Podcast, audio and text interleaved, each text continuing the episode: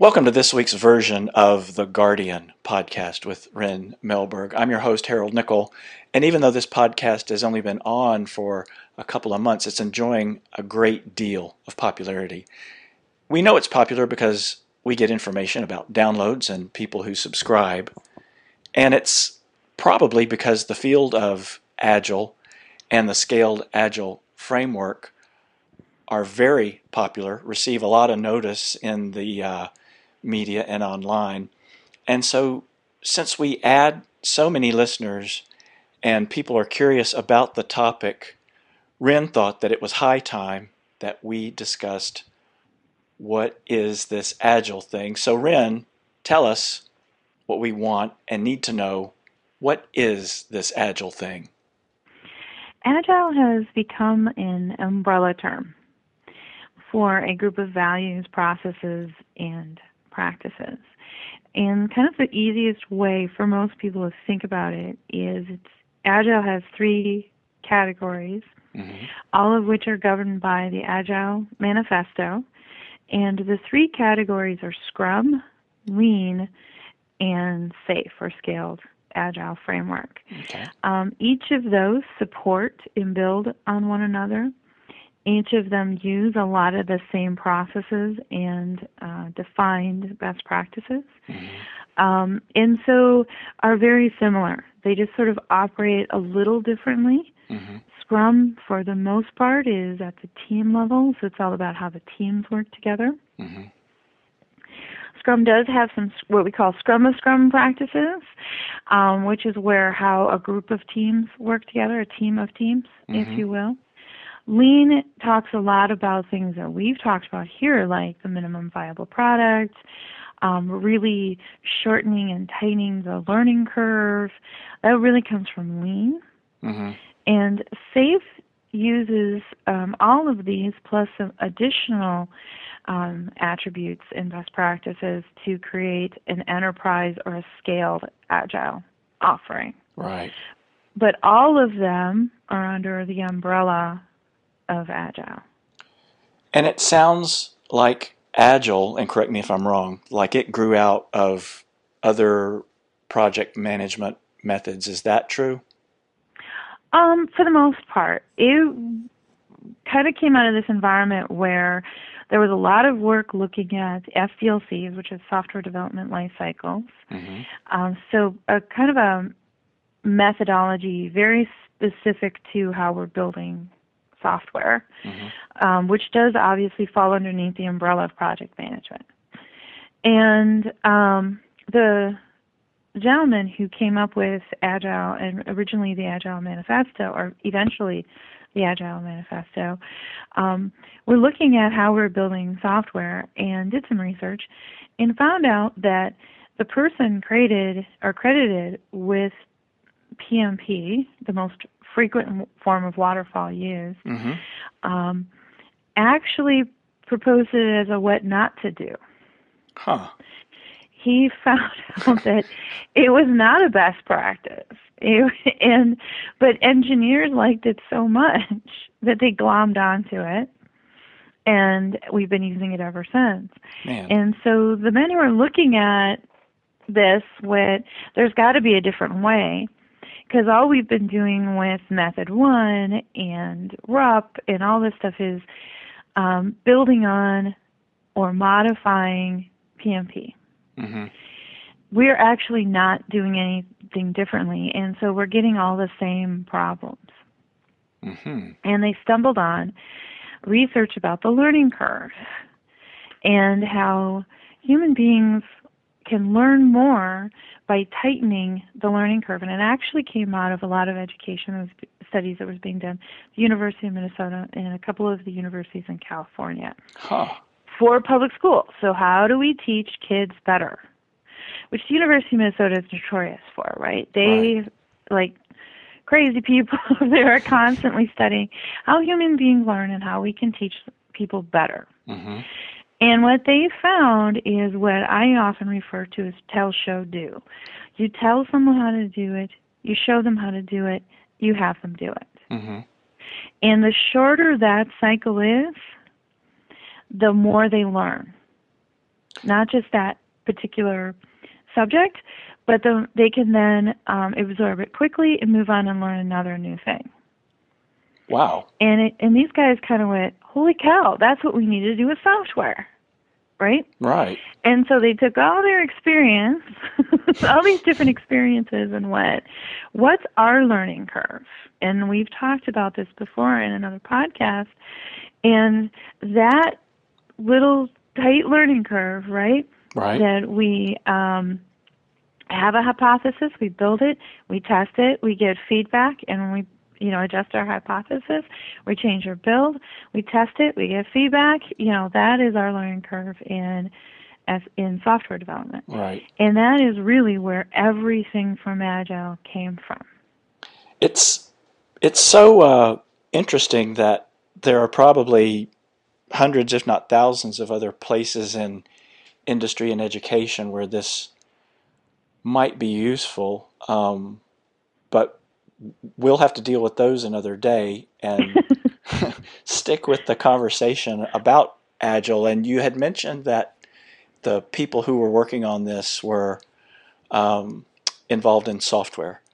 Mm-hmm. and um, i think i've read that agile is used most often for software development. So what if i'm interested in agile but i'm i'm not a software person well, it actually didn't stay very long in pure software. Mm-hmm. Um, the applications for Agile moved very quickly into financial services. Mm. Um, and if you think of mo- many of the the men who developed Agile were at IBM. IBM's biggest clients are financial services. You know, so there was a relationship there. And in financial services, they don't sell software. No. But every single thing they do is software. And most of the money that exists in the world is actually ones and zeros in software somewhere. Mm-hmm. It's not, you know, paper currency is kind of cute because it represents a tiny amount of the actual monetary value of the world. Um, most of it is ones and zeros. Yeah. And so the financial industry, services industry, actually were the first ones to think of it not in terms of delivering pure software, mm-hmm. but in terms, of, you know, so software is the product, but they were thinking of it in terms of a product that's enabled by software. Mm-hmm. And that was part of the, the initial shift. So we're building this software so we can sell this better product. Mm-hmm so we can sell more mutual funds so we can help you manage your IRA better so we can help you manage your bank account better which is online banking by the way was one of the biggest pushes of agile and going to agile for um, software that enabled products. Right. Now we've come to a point especially with enterprise or scaled agile framework and not thinking of it really at all in terms of pure software. What we're doing with agile is product management and development. And when we talk about innovation, we're talking about product innovation, okay. not just pure software innovation. So it's really a pretty natural and um, evolution that's happened over almost 20 years. Yeah, it sounds like a, a reasonable, as you say, evolution from pure software to different types of product offerings that come out of the information economy. Mm-hmm. So let me just play devil's advocate and ask what was wrong with traditional approaches to project management?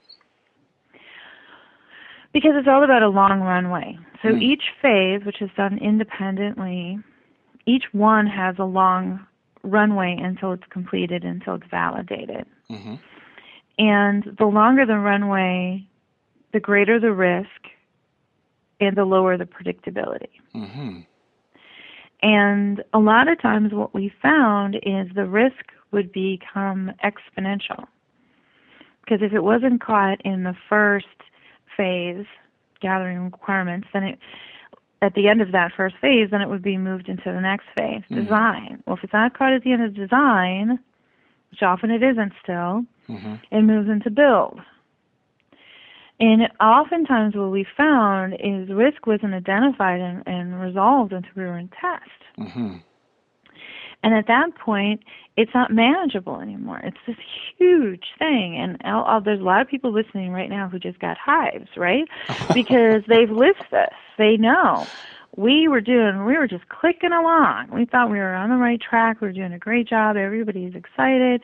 We're green, green, green, green, green. We get into UAT, user acceptance testing, and boom, defects everywhere everywhere. Or we get to integration testing and defects everywhere. And all of a sudden we're red. And we're running around like crazy people trying to explain to leadership how we were green for so long and now we're flaming red. Oh, geez. And it was because it, in its nature, traditional project management has these really, really long runways um, that just add on uh, risk and kill predictability. The other thing is, I the first thing I mentioned was UAT. hmm I have yet to be on a traditional project or program where we didn't get to UAT, which is the first time you have um, customer feedback. Right. So you've already been working on this project probably for a year, if not longer, and you find out your users hate something, and it's pretty pretty significant what they hate. Yeah. You've just spent millions of dollars to find out that you have a significant significant failure point in your product. That's that's bad. It's really bad, and usually what happens is no one wants to admit it uh, because the cost to admitting a failure at that point is so high because you've got, got all these sunk costs, right? Mhm, Then you have to go back to your leadership and you have to ask them for more money to fix it. mhm. And what happens, and we've all been the consumer ends of this too, they release it anyway. No one tells anyone that you've got this huge failure point. Yeah. And it goes out the door. And uh, just a, an analogy that I can wrap my brain around is um, if you were trying to bake chocolate chip cookies and grabbed a handful of raisins, instead your your flaw is literally baked in hmm to your cookies, and people wanted chocolate chip cookies, and you're offering them cookies with raisins in them. That's like you've got to start over. And so, what I think I'm hearing you say is that, sorry, when you get to the end of this long runway and you've got defects baked in, you have to start over. Or not not necessarily all the way over, but depending on I guess it depends on how significant it is. So Right. in your example, that's pretty darn significant. So yeah, you're probably going to be starting over. Absolutely. yeah. Um, just like if you ask the classic one and you grab the salt instead of sugar. right. Um, most of the time, what we find is, um, especially when it comes to customer feedback at that point, um, it's not irreversible, so you can fix these, hmm um, but the organizational cost of admitting the mistake is too high for the individuals involved. Um, so we call that a career, career limiting opportunity. So most of these organizations, you go to the CEO and you say, "Yeah, I know we just spent two million dollars on this product, product, but the customers hate X, Y, and Z." hmm There is more often than not in most companies that project manager doesn't have a job the next day, Yeah. and it's not their fault. They didn't do anything wrong. They followed the process. hmm It's the process that was flawed. Man. Um, and this is one of the reasons why, you know, so many organizations and as fast as um, most Western companies can and industries can are going to agile and away from traditional project management. Yeah, it's it's easier and less expensive to fix something within a couple of weeks than to get to the very end. And it's funny too and because smaller when you can do it sooner, right? So right. in that example I gave, remember if you find it in the business requirements, It doesn't go on to build, design, and build and test, right? Right. So it's much smaller and easier to to rectify. Um, that's what we do in Agile is we take risk and we drive it down to its smallest component. Yeah, that's uh, incredibly sensible. And I remember that I had worked on a Six Sigma team once upon a time, and it was for a communications project. And it turned out in the learning that I think everybody on that team walked away with was that Six Sigma was really good for eliminating defects in manufactured products, but not really all that helpful with things that were designed to communicate. Are we going to be saying something like that, something similar in the years to come about Agile? I, I think it's less likely. And the reason why I say that is because agile practitioners like me are very science driven. Mm-hmm.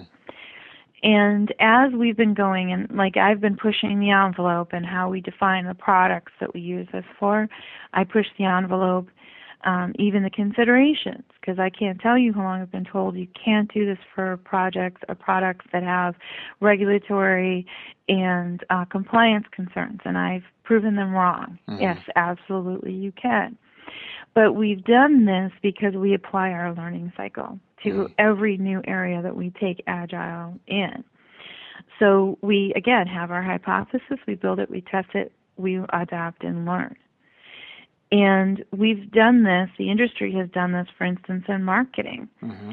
And we found out that agile marketing is incredibly successful, and it is very quickly over the last literally two years um, moved to being taught in colleges and u- universities, part of the regular marketing and sales curriculum. But that's because we're, we've we've applied our own agile values and practices to how we're continuing to evolve and um, and, and move agile forward. And it's the same thing with manufacturing. So, the Scaled Agile Institute has been um, studying this for years now and is working on a manufacturing um, version of Agile and SAFe Mm-hmm. but they're being very agile and very scientific in how that is being um, modified and how they're approaching that. So, working very closely um, with a well respected manufacturer to say, well, here's our hypothesis, let's test it, and have a really tight learning loop.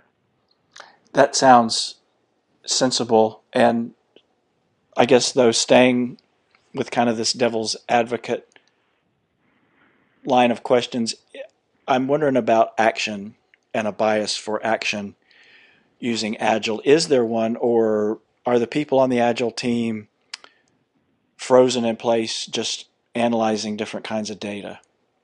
We absolutely have a bias for action, and one of our principles is that we um, test instead of analyzing things to death. Oh. Um, that's something I work with my clients on all the time. It's very hard for people, especially in, as you know, I've done a lot of work in manufacturing, uh, financial services, and healthcare. Those are very analytical, engineering driven in- industries.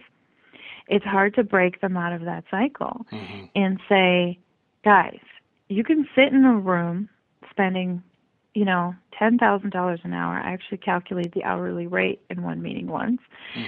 and said you were spending ten thousand dollars an hour asking yourself all these questions and trying to come up with answers to these questions that you're never really going to know the answer to until you stand up an agile team and you get them to work on solving the problem and you Mhm. have real science and data and results to answer your questions. All you're doing right now, all this analyzing, it's really just speculating. hmm So let's do what will get us the answers the quickest and get us the best answers. Because we can do all kinds of write on the walls and we can do all kinds of work like that, right? Yep. And but uh, again, until we actually do the work and run the tests, it's all speculation. So let's just start with the work and the tests. Again, it makes abundant good sense. So, what's the inspect and adapt approach from Agile? That's taking it on to the next level, right? We're taking the learning cycle out of the pure development and product construction world and applying it to how we work with each other and how the teams work. But it's the same idea that at the end of an increment, we stop and we learn from our own performance. Um, we try in SAFe, and in SAFe does is much. This is much more institutionalized um, in the SAFe model because you're actually trying to learn not just from your own performance, but the performance of other teams around you. Mm-hmm. And this is something that I do a lot with my clients. Is let's find the common themes. Mm-hmm. Or we've got to, we as leaders have to be listening for themes. We're listening for the themes of the systemic barriers to success, so we as leaders can remove them because that's our job, is to remove the barriers so the teams can be successful. We also want to hear the themes of success. Mm-hmm. What are they doing? What is Team A doing that Team F can learn from? and and vice versa. So that that whole inspect and adapt cycle is about the learning cycle, but on a team level or even an organizational mm. level. So, how long would it take me or a company to move from, say, traditional project management to an agile style? Is there like a big learning curve that everybody involved would need to get over? And along those same lines, what would you say is the best, the fastest, or most sensible way to move from the traditional project to agile? As a as a rule, there's three models um, for implementing agile. Um, there's a bottoms up, which is you start with the team level or the scrum level, if you like to say and then um, scale up as you have more and more teams, and you scale up to uh, the portfolio level, or sorry, the program level, and then the portfolio level, which is the SAFe model. Um, there is another model that's the top down, so the entire organization goes to Agile all at once, mm-hmm. and it's very leader driven, and um, you uh, that is one of the more common methods for implementing SAFe. Mm-hmm. What I've done the most with my clients is what I call the MVP approach, the minimum viable product approach. Mm-hmm. And we take one business initiative or one product and we apply SAFe to that entire group, that one section, sector, and we actually are applying our learning curve to that. So we do that so that we can identify at the lowest risk to the organization and least amount of disruption and cost to the organization the systemic barriers to Agile being successful. Mm-hmm. And we can remove those before we roll Agile out to the rest of the organization. Um, each one of these has very different time frames. So mm-hmm. bottoms up is usually three to five years, top down um, initially is um, there's a very large disruption in the beginning. You have to train everybody in the organization, and I mean it, it, there's a large lead time. Mm-hmm. Um, that lead time is usually two to three months, um, and then you have everybody going agile fairly quickly. Um, but the road to productivity is probably another nine months or so after that. Uh, the MVP model um, I've been able to show value to my clients usually in, in I've gotten it down to about three months now. Um, wow. I was running on part six months, um, you know, pretty consistently, very defined business value after six months. Um, my current client, it's three months. Yeah, from full stop to introducing something in three months is is impressive and um, right. And I do want to say, so you also asked what's the toughest, right? Yeah, the yeah. cultural shift for an organization mm. is usually the toughest. We are all fully ingrained in the command and control, you know, you milestone and stages and all that stuff, behavior, traditional product project management. Mm-hmm. Um, to go to something that's focused exclusively on business value, and that's the only thing you weigh it on Right. is tough. Um, everything's delivered in two or three week increments is very tough. that is tough. Um, that that's really hard for, and leadership is very different. You're not dictating. It's not about status reports. It you know those kind of things. it is in you know in managing to due dates. Mhm. What you're looking at instead is what can I, as an executive, do to help the greatest number of teams be the most successful? Instead of writing reports that nobody reads. Right, and Yeah. don't really add value. And you know, it and it it really is very different. You know, because most people get to the executive layer, myself included, by being very very good at delivering to specific dates. Yes. right? And it's hard to shift and think, no, I'm. We don't sell dates. You know, we sell Right. products, Yeah. and our products have value, and we need to be here about profit. hmm That's what's important. That's the real measure of business value, and I need to be enabling the success of the greatest number of people around me. The more successful they are, the more successful I am. Right. That's such a refreshing way of thinking and approaching leadership in any organization. Mhm. But I'm quite determined to try and get you to think of a place where Agile would definitely not work. Um, so I mentioned earlier that there's still um, thoughts in the agile community that agile doesn't work in situations where there's um, high regulation or compliance hmm considerations. Um, I've disproven that in financial services. I haven't in healthcare yet hmm um, determined that I there's still opportunity there. Um, so I'll give you some areas of healthcare. Okay. Um, I think from a insurance uh, uh, provide you know uh, insurance perspective, that part of healthcare, agile, I've been very successful with that. hmm In the provider side, it's been more of a struggle. Hmm So you want to see a case study from me anytime soon. it's a successful case at working with the pharmaceutical company, Mm. for example. Um, not yet, but I'm I'm going to keep trying. hmm Um, some traditional manufacturing I've mentioned before my work with automotive manufacturers. Um, that has been a significant, huge struggle, and we're working, still working on that. Um, the Scaled Agile Institute, I think, is making significant progress with traditional manufacturing.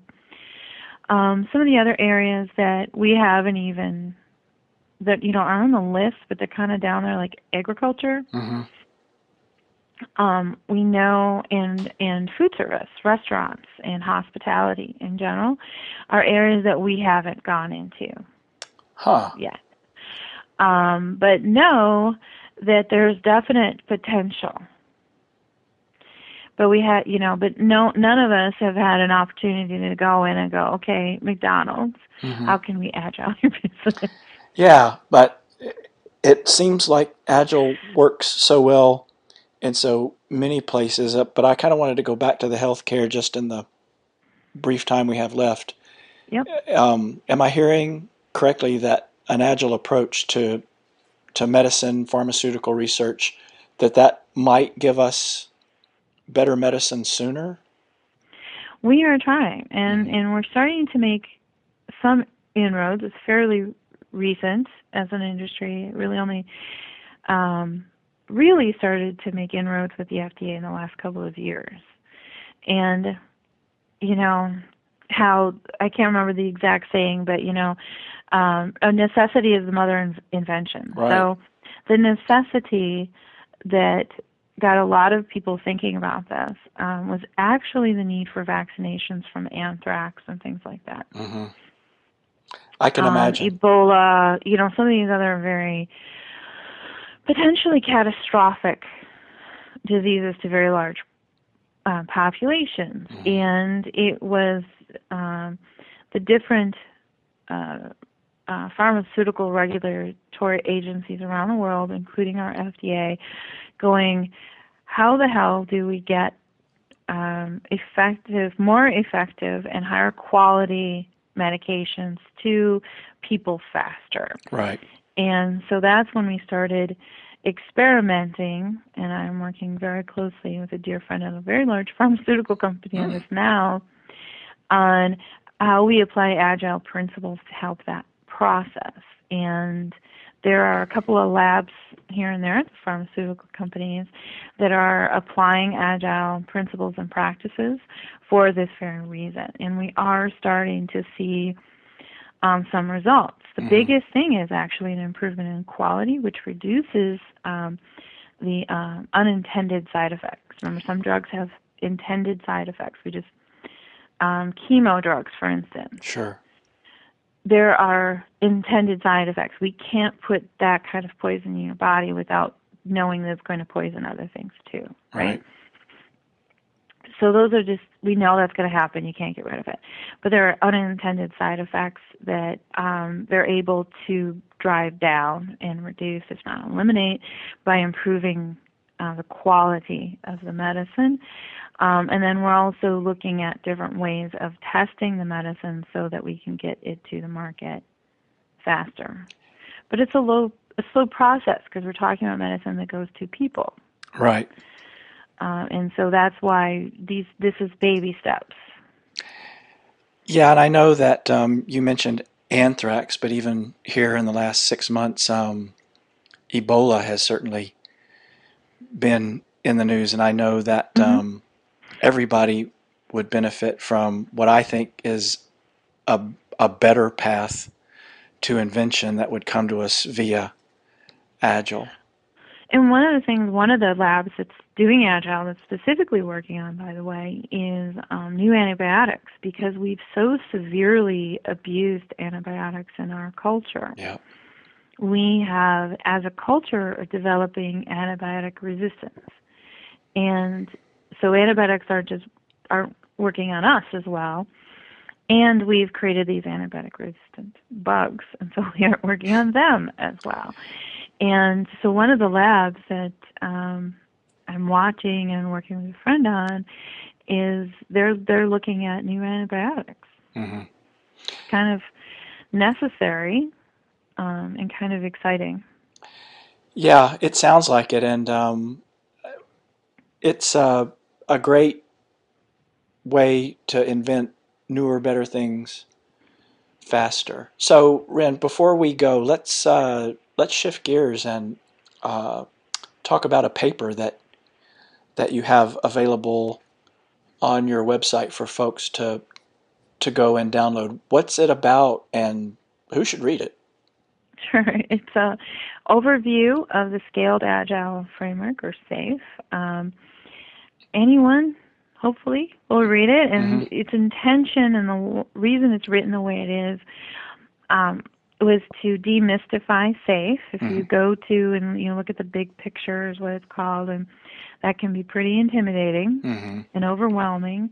Um, so, what we wanted to do is um, make it more accessible Right. to anyone. Um, so that was the intention, uh, not to you know dummy it down or anything. This, but this is about, and a lot of what I'm trying to do with my the work with Agile is to make it more accessible. This is a, a practice, and the, the Agile industry has been dominated for 20 some years Mm-hmm. by engineers. Right. who inherently talk to engineers in, in their own language and not to everyday people. And this is something I really believe that most pre- people in their workplaces could benefit from agile practices. The only way to do that is to make those practices more accessible. And you know that's why you hear me talk about this and always in, in, in as common a language as possible. Yeah, because God, that's really important to me. Yeah, God bless the engineers, but sometimes they're not as good as expressing things to uh, uh, mere mortals as um, as they might be. Yeah. Well, and I come from a family of engineers, so I'm used to translating. well, m- myself, my father was an engineer, and um, all of my uncles, and um, yeah, so uh, yeah. I I understand and worked around engineers, so yeah, I I understand. hmm Well, next week, Ryn's going to talk to us more about agile and SAFe and other issues from the world of corporate governance. In the meantime, if you'd like to be in touch with her directly, you can just visit her website, which is www.rynmelberg.com. It's that same website. You can download the paper she was telling us about. We'll be back next week with more with Ryn, the Guardian Melberg. Thanks for listening. Tell your friends and come back.